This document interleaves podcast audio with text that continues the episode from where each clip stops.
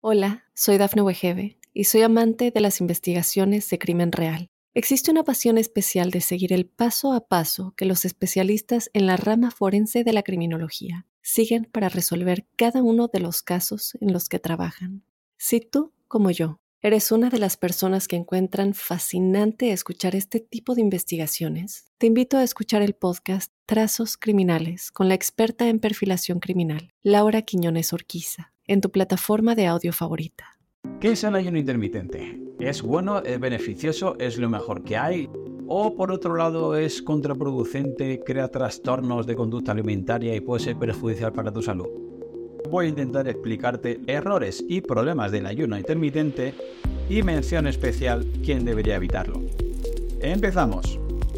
Errores y problemas. Pues que no es todo tan maravilloso. Hay mucha gente que critica el ayuno y tiene parte de razón. Primero, porque hay mucha gente que como me está yendo bien, estoy adelgazando, me han bajado unos parámetros en la atlética sanguínea y me noto con más foco cognitivo, lo llevo al extremo.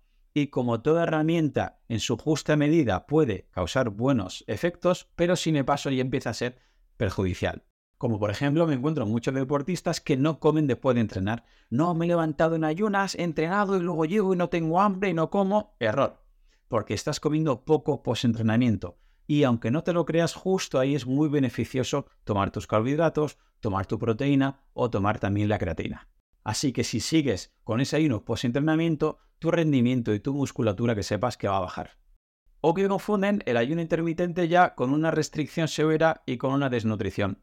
Al principio comían en una ventana de 8 horas y luego lo reducen a 7, lo reducen a 6, hacen dos comidas, hacen una comida, pero resulta que en cada comida no están llegando al mínimo. ¿Qué sucede? Lo que al principio le iba bien, empiezan a perder masa muscular, empiezan a adelgazar demasiado y empiezan a tener problemas de restricción calórica y no llegan a un mínimo de micronutrientes esenciales como vitaminas o minerales o de ácidos grasos esenciales o de aminoácidos esenciales. Con lo cual el ayuno lo que están haciendo es que les está desnutriendo. Y entenderás que el resultado será catastrófico. Se pasan de ese exceso de estrés, es decir, el ayuno te estresa, el ayuno a tu cuerpo le dice sal a cazar, sal a buscar comida, búscate la vida, yo no he comido, eso te genera cortisol, eso te eleva el sistema nervioso simpático, eso te eleva la adrenalina, ¿Qué sucede a mucha gente? Que empieza de una fatiga adrenal porque está todo el día activada, todo el día buscando ese exceso de activación. Y por la noche de repente nota que les cuesta dormir. Mi descanso ha empeorado, ya no puedo dormir. Y tendrás que entender que todo hay que ver en un contexto.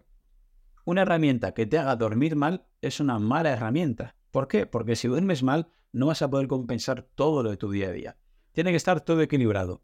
Tu entrenamiento con tu nutrición, con tu descanso tiene que ser todo uno. Con lo cual, esa herramienta que te está evitando un buen descanso pasa a ser una mala herramienta. Y problemas hormonales. Quizás a corto plazo estás teniendo un beneficio, pero ojo con tu testosterona, ojo con tu progesterona, ojo con tu estrógeno. Se puede ver muchas veces en mujeres que su ciclo menstrual se empieza a alargar, se empieza a cortar y luego empiezan a tener una amenorrea hipotalámica, que es que su cuerpo se asusta. ¿Por qué? Porque ven que estás mucho periodo de tiempo sin comer y luego cuando comes, comes poco. Así que repito, tienes que escuchar tu cuerpo, tienes que ver analíticas y sobre todo tienes que tener sentido común.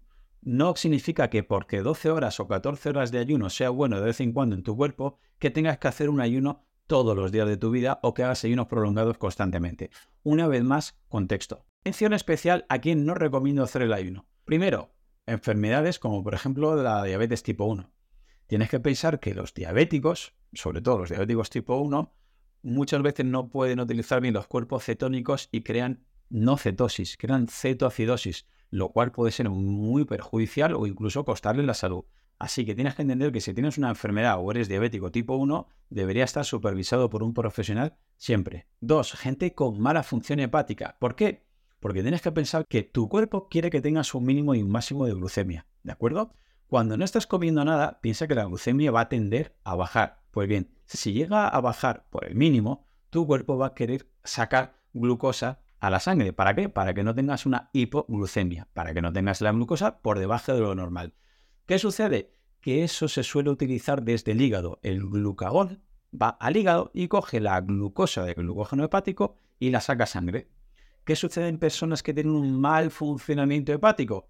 Pues que el glucagón llega al hígado y no puede sacar la glucosa. ¿En qué se traduce? Pues muy sencillo, que tú no estás comiendo nada durante el ayuno, la glucosa te empieza a bajar, pero el glucagón no puede sacar la glucosa del glucógeno muscular ni del glucógeno hepático. ¿Qué sucede entonces? Que tu glucemia seguirá bajando y tendrás una hipoglucemia. Es gente que el ayuno le va fatal, es gente que hace un ayuno y está mareada, tiene bajada de tensión, tiene lipotimias, tiene mareos, tiene desmayos, tiene mucha hambre. ¿Por qué? Porque están en una hipoglucemia y puede llegar a ser muy perjudicial y muy peligrosa para la salud. Tercero, deportistas que tengan que rendir mucho. Tienes que pensar que la ventaja que te he dicho antes también es una desventaja. Es decir, si yo hago un ayuno y solo hago dos comidas al día y las dos comidas me sacio, y estoy haciendo Ironman, soy boxeador, hago dos entrenamientos diarios, hago tres entrenamientos de CrossFit, tienes que pensar que si no comes un mínimo de calorías, no vas a llegar a retener tu masa muscular y aumentar tu rendimiento. Con lo cual, ojo que es un arma de doble filo para muchos deportistas.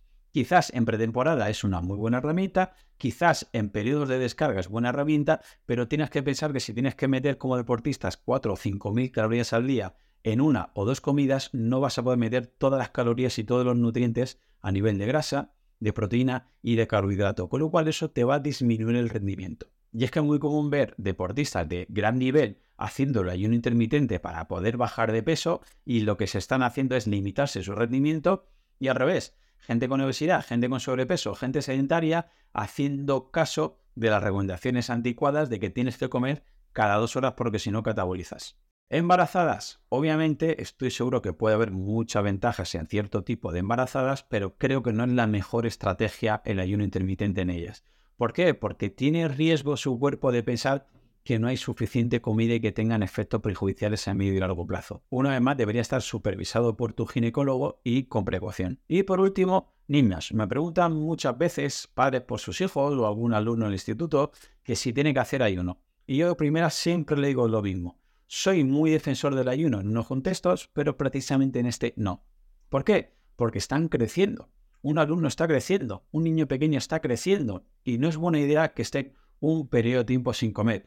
¿Por qué? Porque si el alumno está bien, si el niño está bien, esas calorías que está comiendo, si es comida real, le va a ayudar a nivel hormonal, a nivel óseo, a nivel muscular, a nivel cerebral. El niño necesita ese aporte constante de calorías porque está creciendo.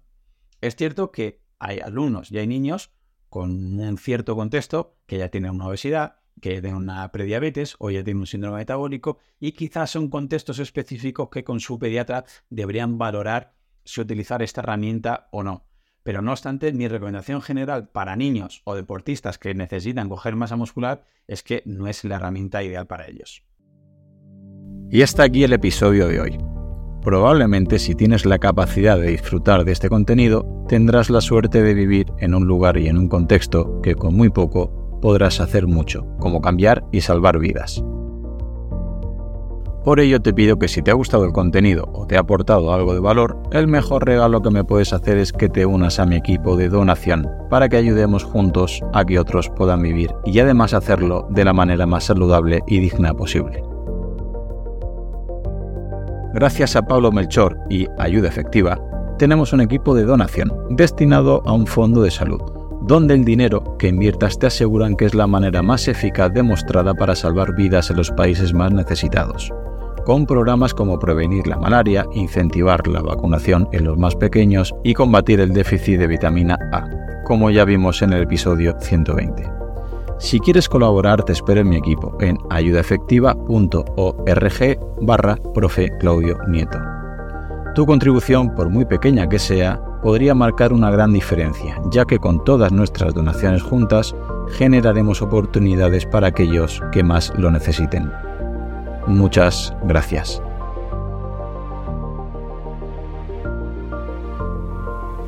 Hola, soy Dafne Wegebe y soy amante de las investigaciones de crimen real. Existe una pasión especial de seguir el paso a paso que los especialistas en la rama forense de la criminología siguen para resolver cada uno de los casos en los que trabajan. Si tú, como yo, ¿Eres una de las personas que encuentran fascinante escuchar este tipo de investigaciones? Te invito a escuchar el podcast Trazos Criminales con la experta en perfilación criminal, Laura Quiñones Orquiza, en tu plataforma de audio favorita.